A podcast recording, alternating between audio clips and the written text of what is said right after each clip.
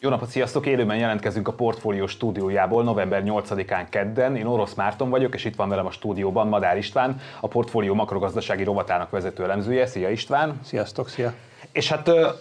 a beszélgetésünk apropója, hogy a hét elején több tényező együttes hatására a 400-as szintig süllyedt az euró és a dollár árfolyama a bankközi forint piacon.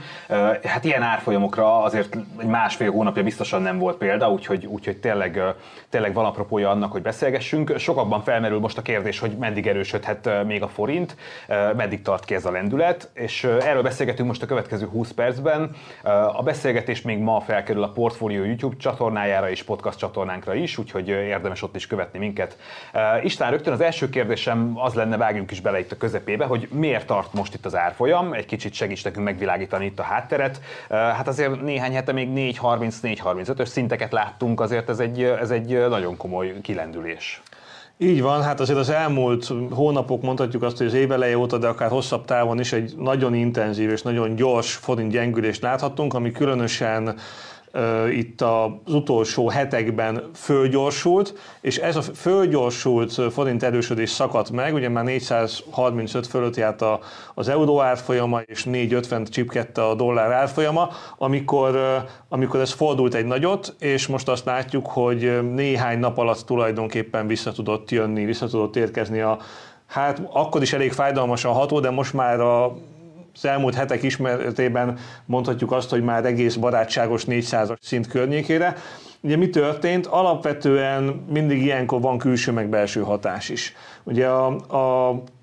belső hatás az, hogy a jegybank végrehajtott egy vészkamatemelést október közepén, ami azt jelenti, hogy gyakorlatilag a hagyományos ülésezési rendjétől függetlenül az abba közbeiktatva egy 500 bázispontos, egy 5 pontos kamatemelést hajtott végre, 13% ról 18 ra emelte az irányadó kamatot, és ezzel párhuzamosan bejelentett egy ilyen sajátos közvetett intervenciót, ahol bejelentette, hogy ő a devizatartalékát a bizonyos import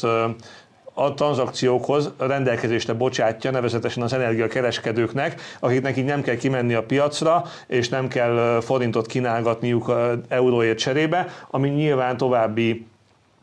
forint nyomást csökkentő, gyengülési nyomást csökkentő tényező volt. Ezek együttesen nagyon jelentős hatásúak voltak. Egyrészt ugye rövid távon legalábbis megszűnt elviekben az a fajta gyengítő hatás, hogy egyszerűen azért, mert a külső egyensúlyunk fölborult a nagy energiáremelkedés miatt, ezért folyamatosan a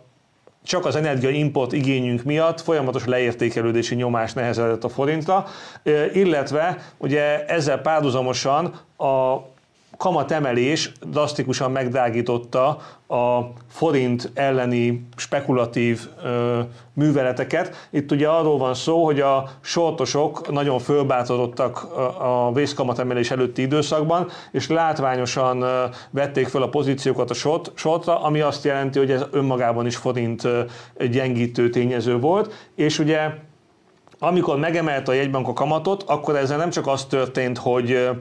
hogy ugye drágította ezt a műveletet, tehát a sortosoknak sokkal nagyobb forint gyengítés esetén nézett csak ki nyereség ebből az üzletből, hanem egyben szertefoszlatta azt a két héttel korábbi egybanki fogadkozást, hogy itt bizony nem lesz több kamatemelés. Ebből következően újra visszatért az a fajta bizonytalanság is a pénzügyi piacra, hogy bármikor lehet tovább emelni a kamatot, ha szükséges. Ezt a jegybank meg is ígérte, hogy ha szükség van rá, akkor emeli tovább. Ebből következően több sportpozíció elkezdett záródni, ez önmagában forinterősítő hatású, majd amikor ezt látták a többiek, akkor ugye ők látták, hogy ebből nagy veszteség is kinézhet, ezért ez öngerjesztő folyamatként gyakorlatilag a sortállomány leépüléséhez kezdett el elvezetni, és ez tovább erősítette a forintot, és ez, ez, ez a lendület vitte el tulajdonképpen a forintot vissza erre az időszakra. Ami, erre a sávra, amit most látunk, ez a 400 körül ingadozik, az elmúlt két napon már ugye 399-et is láttunk, tehát egész, egész jó most a... pedig 402,6-nál járunk, és a, és a dollár is 402,5, szóval nagyon, nagyon közelítenek egymáshoz. Egyébként a portfólión, hogyha valaki fölmegy, akkor természetesen ott a, a fejlécükben, a felső sávban lát egy aktuális árfolyamot mindig, úgyhogy én is most onnan puskáztam. Így van, és ugye hát a nemzetközi környezet is egy eszközben kedvezővé vált. Ugye amikor a jegyben bejelentette, hogy ő nem fog tovább kamatot emelni, akkor pont nem volt szerencséje egyébként, bár eleve kockázatos döntés volt, hogy ő bejelentő, hogy nem fog többet kamatot emelni, de nem most volt szerencséje, mert a következő időszakban valóban több nemzetközi kedvezőtlen döntés született, vagy történt. Ugye például az, hogy az északi áramlat egy-kettőt ugye bedobbatgatták, tovább nőtt a gázpiaci bizonytalanság, elkezdett mindenki attól tartani, hogy valóban itt egy nagyon-nagyon mély recessziót kell ahhoz csinálni a világban, hogy az inflációs nyomás enyhüljön, és ezek a, ez a kedvezőtlen hangulat, ez, ez, ez rontotta a, a, a forint pozícióját. Majd, amikor ugye a kamatemelés bekövetkezett, akkor utána azért a nemzetközi hangulat is nyilván nem ezzel összefüggésben, de azért elkezdett javulgatni. Egyszerűen túladottá vált a piac, és a befektetők látszik, hogy ki voltak éhezve minden olyan információt, és minden olyan információt bekapaszkodtak, amelyek egy kicsit a kockázat kedvelőbb magatartás irányába tolták a befektetőket. Lehet mondani ilyen példákat, hogy mondjuk kijött egy teljesen vegyes amerikai munkaerőpiaci adat, és még abban is a jó, jó, jót látták meg, és amikor a ugye Jerome Powell fedelnök be, bejelentette, hogy ő azért még nagyon elszánt abban, hogy további kamatemeléseket hajtson végre, miközben a piac reménykedett, hogy egy kicsit enyhébb lesz már a hangvétele, még ezt, ezt is hajlandók voltak a befektetők ignorálni, tehát most van egy kicsit ilyen nagyon elhisszük azt, hogy jobban, jobban néz ki ez a gazdasági helyzet, mint ami ennek kinéz, és emiatt vagy jobb lesz a helyzet, és nem lesz akkor a fájdalmas küzdelem az inflációt letörni, és akkor emiatt is a befektetők egyre optimistábbá váltak. Ugye itt a, a kulcskérdés az jelenleg a globális pénzpiacokon, hogy a Fed meddig emeli a kamatokat. És itt ugye tulajdonképpen a nagy ilyen filozófiai dilemma, hogy kell-e ahhoz recesszióba taszítani az amerikai gazdaságot, hogy az amerikai infláció elkezdjen érdemben és gyorsan süllyedni. És ugye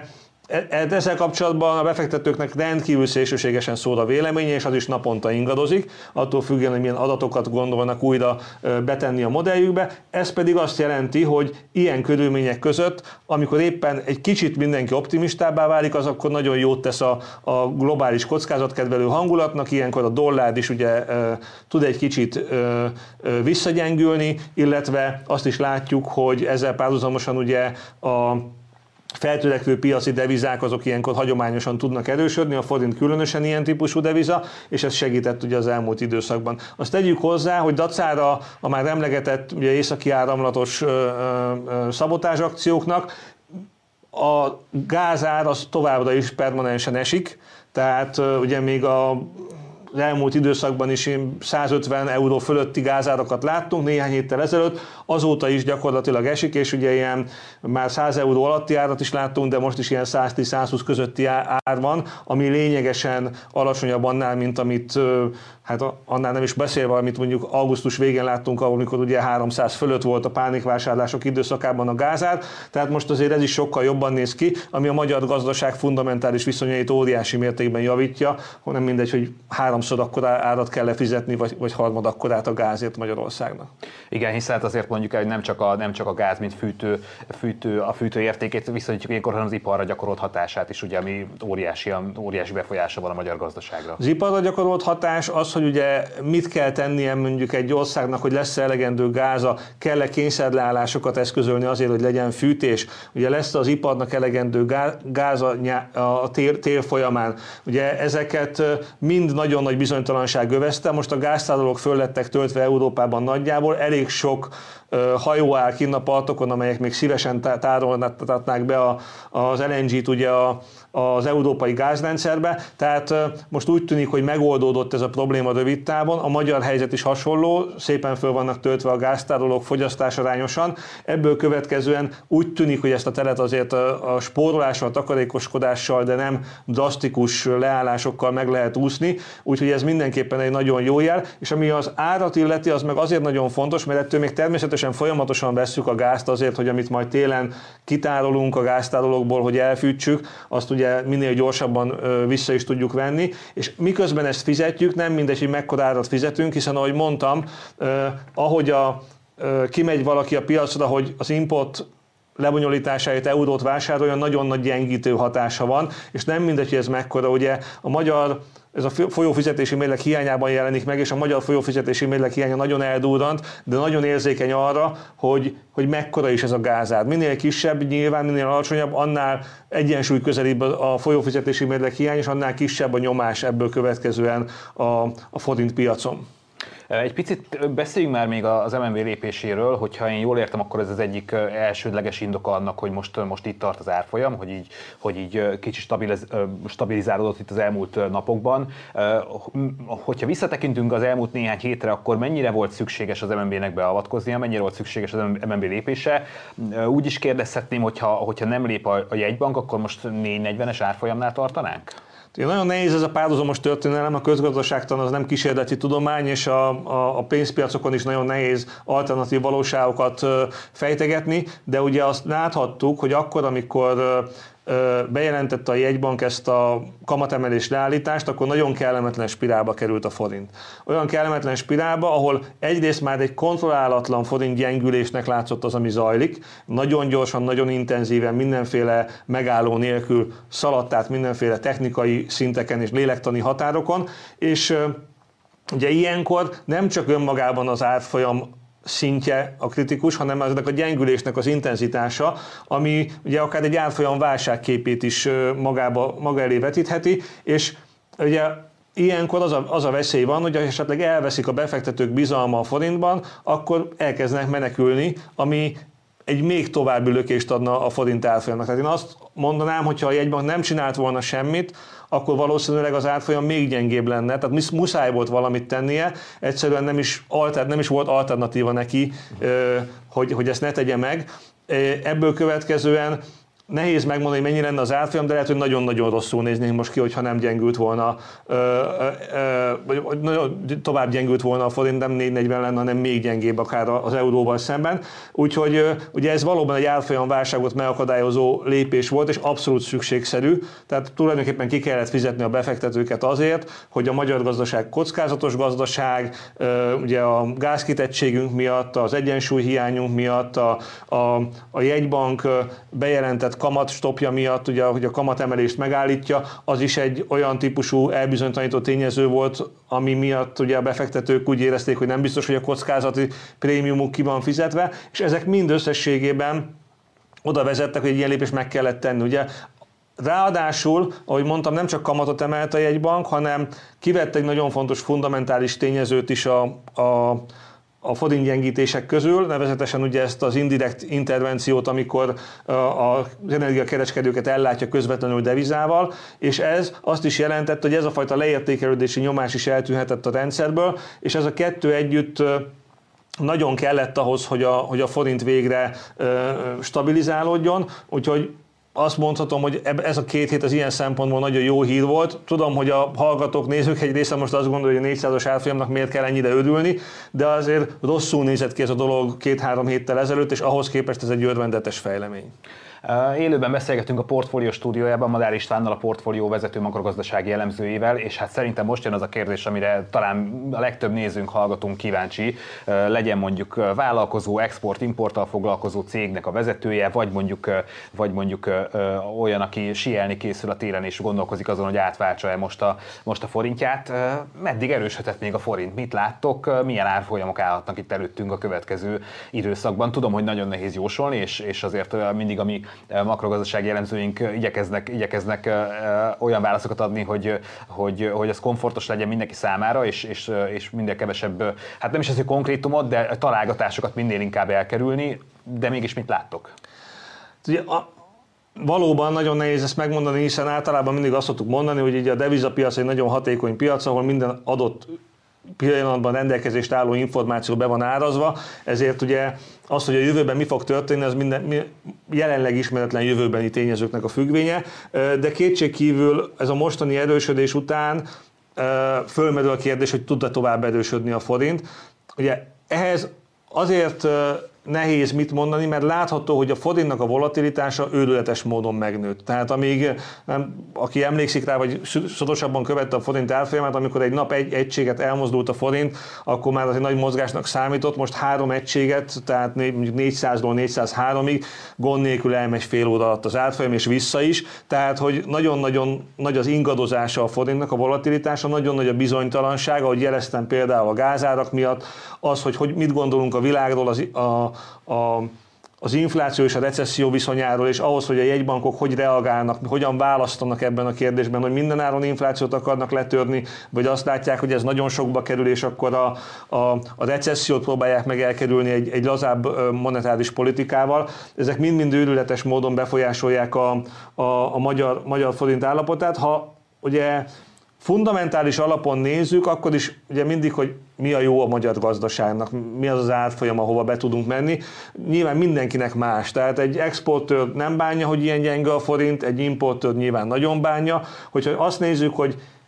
a jegybanknak a célja az infláció letörése, akkor nyilván a 400-nál még lehetne erősebb a forint. Tehát nem feltétlenül kellene érdemben ö, ö, ilyen, ilyen gyenge forintot látni, hanem lehetne nyugodtan akár 3,73-80 is a forint. Hogyha azt nézzük, hogy, hogy azért az meg már lehet, hogy egy kicsit több másokból fájhatna a gazdaságnak, akkor lehet, hogy óvatosan kell bánni ezzel. Ugye mondjak csak egy példát, ugye a jegybank az óriási kamatemelései miatt nagyon veszteséges lesz az idén és jövőre is. Ezt a veszteséget előbb-utóbb a költségvetésnek meg kell térítenie. Vannak ugyanerre mindenféle enyhítő szabályok, amiket épp a hétvégén vezetett be a jegybank, vagy a, a kormány, tehát megfogalmazta a törvénymódosítási javaslatát ezzel kapcsolatban, de minden esetre előbb-utóbb ezt ki kell fizetni, föl kell tőkésíteni a jegybankot, hogyha nagyon veszteségessé válna. Ugye ilyen esetekben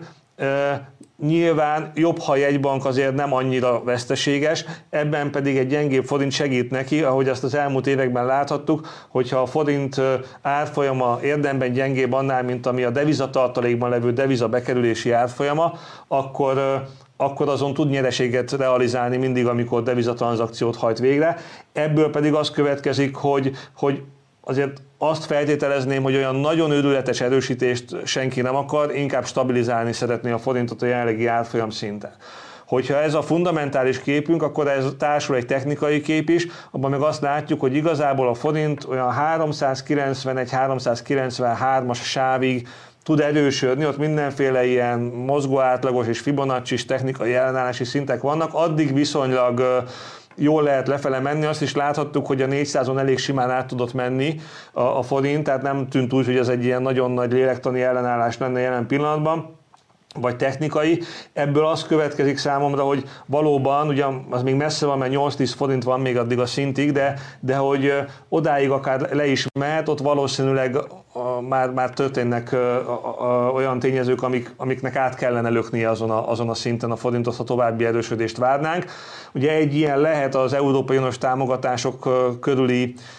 alkú megszületése, ugye ezt körülbelül a következő hát nem azt mondom, a következő két hétben, hanem inkább úgy fogalmazok, hogy két-három hét múlva várható. Mindenki hogy... erre vár egyébként? A piacok és az elemzők is erre várnak most? Nem mondom, hogy ez oldaná meg a magyar gazdaság összes problémáját, de néhány do- dologban nagyon segítene. Egyrészt ugye azért mégiscsak sugalna szimbolikusan egy, egy jobb viszonyt az Európai Unió és Magyarország között, amit azért sok minden terheli jelen pillanatban. Másrészt pedig viszont van igenis egy pozitív hozadéka, hogy a jegybanknak ugyan nem azonnal, hanem amikor elkezdődnek majd az utalások is, a deviza ellátottsága érdemben növekszik, nem tragikusan alacsony a magyar devizatartalék, de azért lehetne magasabb egy ilyen, ilyen kockázatos időszakban, mint amilyenben most van a világ, és ehhez, hogy ez ilyen magasan lejjen, ahhoz valószínűleg az Európai Uniós források beáramlása az egy jó forrás lenne, jellemzően egyébként ez, ez is az, amit rendelkezésünkre áll. Esetleg, ha van már devizaforrásunk, akkor, akkor könnyebben kimehetünk akár a piacra is, és mondhatjuk azt, hogy akkor megpróbálkozunk egy devizakötvény kibocsátással, ami tovább növelni a, a Magyar Jegybank devizatartalékát, ami a befektetők számára még megnyugtatóbb képet tudna mutatni a magyar gazdaságról. Ezek biztos, hogy fontos lépcsők, ha ezeket meg tudnánk tenni, akkor azt gondolom, hogy a, az a forintra inkább erősítő hatással tudna hatni, de nyilván nagyon sok tényező függvénye. A héten lesz például a magyar, meg Egyesült Államokbeli inflációs adat is. Különösen ez utóbbi óriási mértékben befolyásolhatja a gazdasági hangulatot. Ha ne adj Isten, ez nagyon jó lesz,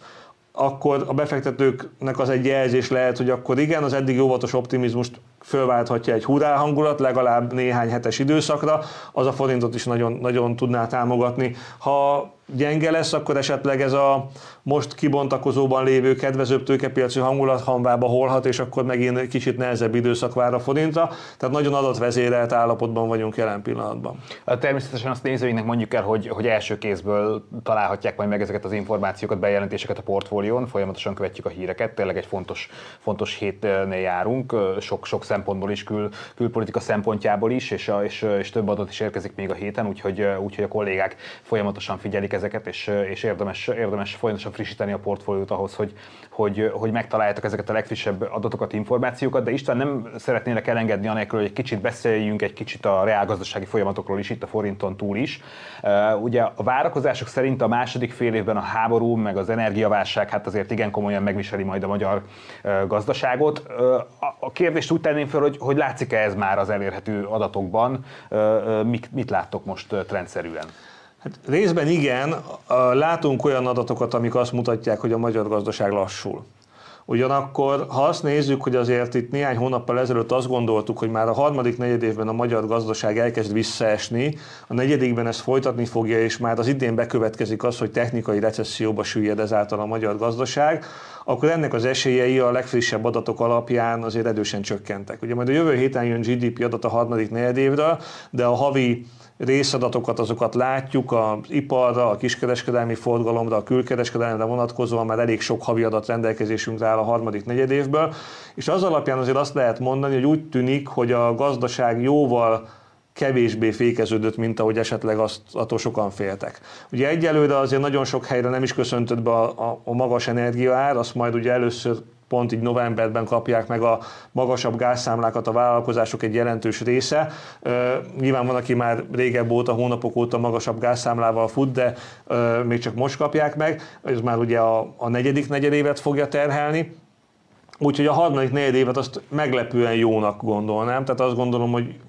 jövő héten egy egész erős adatunk lesz. Ugye az ipar az kifejezetten jól teljesített a harmadik negyed évben, egyáltalán nem szűkültek be az orosz-ukrán piacok annyira, nem lettek olyan közvetlen hatásai, hogy esetleg az exportunk Németország fele, vagy a fejlett országok fele visszafogódott volna, úgyhogy az ipar az jól teljesít, ugye a kiskereskedelmi forgalomban látunk lassulást, de nem arról van szó, hogy egyelőre már elkezdene nagyon szakadni a lakossági fogyasztás. Nyilván már fékeződést látunk, és azért azt gondoljuk, hogy a negyedik negyed évben már egyértelműen negatív reálbér növekedés lesz Magyarországon, ami azt jelenti, hogy ott már számítunk arra is, hogy a fogyasztás is érdemben vissza tud esni, de a harmadik negyed év ilyen szempontból jól néz ki. A mezőgazdaság az sajnos az nagyot fog zakózni, ugye, de ez egy kis súlyú ágazat a magyar gazdaságban, ezért azt gondoljuk, hogy összességében nem fogja negatívba rántani a, a GDP növekedési adatunkat, ami az előző negyed évhez viszonyít, és ez azt jelenti, hogy az idén simán lehet akár 5%-os GDP növekedésünk is, hiszen azért az első két negyed év kirobbanó volt, a harmadik az ugye hát már azért fékeződik, de még mindig nem tragikus, a negyedik az nem lesz szép valószínűleg, így legalábbis egyelőre ezt gondoljuk, de ez még együtt mindig nem egy rossz kép. A, a nagy kérdés az, hogy a, ezt az újabb energiaársokat, ami most be, be, begyűrűzik a vállalati szektorba itt ősz végével, illetve jövő év elejétől az áramszámlákba, ezeket, ezek hogyan hatnak a gazdaságra, milyen leállásokat, esetleges alkalmazkodási mechanizmusokat indít még el, Hogyha ezek jelentősek lesznek, akkor azért nem gondolom, hogy el tudjuk kerülni a recessziót, tehát a negyedik negyedév, első negyedév lehet, hogy mínuszos lesz, de ma már azért az látszik, hogy mindenki valamennyire fölélegzett, és senki nem gondolja azt, hogy egy olyan típusú hirtelen leállás következne be a gazdaságban, mint mondjuk, ha valaki emlékszik még rá a Lehman csőd idején, 2008 végén, vagy a koronavírus válságban, ugye 2020-ban, hanem ennél egy sokkal kisebb mértékű és enyhébb fékeződést fogunk látni, ami egyébként ettől még azt jelenti, hogy azért jövőre nem nagyon fog nőni összességében a magyar gazdaság, ilyen plusz-minusz nulla, ugye nagyjából ezek, ez, ez most a, a, a képünk, hogy így vagy egy kis visszaeséssel, vagy egy kis emelkedéssel zár majd a, a gazdaság összességében. Itt is nagyon sok múlik majd természetesen a gázárakon, de azért azt gondolom, hogy sokkal könnyebb alkalmazkodni most, mint mondjuk akkor, amikor a Lehman csőd idején azonnal kellett gyakorlatilag eltüntetni a külső finanszírozást egy mélyen eladósodott országban, vagy a, Lehman, vagy a koronavírus válság idején azt láttuk, hogy azonnal le kellett kapcsolni a gyárakat, és mindenkit haza kellett küldeni, vagy legalábbis ezt, ezt a döntést hoztuk a védekezésben, a, a, a tavaszi körben, és ugye ehhez képest azért most azt gondolom, hogy idézőjelben mondom, hogy ráér egy lassabb alkalmazkodás, most is nagyon magas a folyófizetési mérleg hiánya, alkalmazkodni kell ahhoz, hogy egy csomó jövedelmet kiszív a magyar gazdaságból a, a magas energiaár és az energiaimport számla, és ezt bizony előbb-utóbb valahogy le kell nyelni ezt a békát, de ezt nem egyik pillanatról a másikra kell, hanem van erre egy kicsit hosszabb időnk. Ráadásul, hogyha esetleg az energiapiac kicsit kedvezően alakul, akkor nem is kell akkorát alkalmazkodni, mint amekkorát hittünk mondjuk itt augusztus-szeptemberben, amikor elég nagy volt az ijedelem. Tehát van azért fölfele mutató kockázat is, bizakodást okot adó tényező is a jövő évvel kapcsolatban, ami így sem lesz valószínűleg szép, de ahhoz képest, hogy itt mit vártunk az elmúlt időszakban, ahhoz képest azért azt hiszem, hogy egy kicsit talán a, a, a nagyon erős viharfelhők, nagyon sötét viharfelhők azért kezdenek eltűnni az égboltól, és inkább egy ilyen szomorú ködös időnk van jelen pillanatban a gazdaságban amilyen a mai nap is volt itt Budapesten, körülbelül. Uh, István, köszönöm szépen a zárszót is neked, és hát természetesen még egyszer mondjuk, hogy fontos adatok érkeznek a következő napokban, amik a forint árfolyamára is hatással lehettek, úgyhogy érdemes olvasni a portfóliót, a kollégák követik az eseményeket, és első kézből számolunk be a legfrissebb fejleményekről a forint árfolyam kapcsán is. Madár Istvánnak, a portfólió vezető makroelemzőjének köszönöm szépen a beszélgetést, és, és hamarosan újabb tartalommal jelentkezünk, a beszélgetést pedig megtaláljátok YouTube és podcast csatornánkon is, és itt a Facebookon is visszatekerhető, visszakövethető. Köszönjük a figyelmet, sziasztok, viszontlátásra!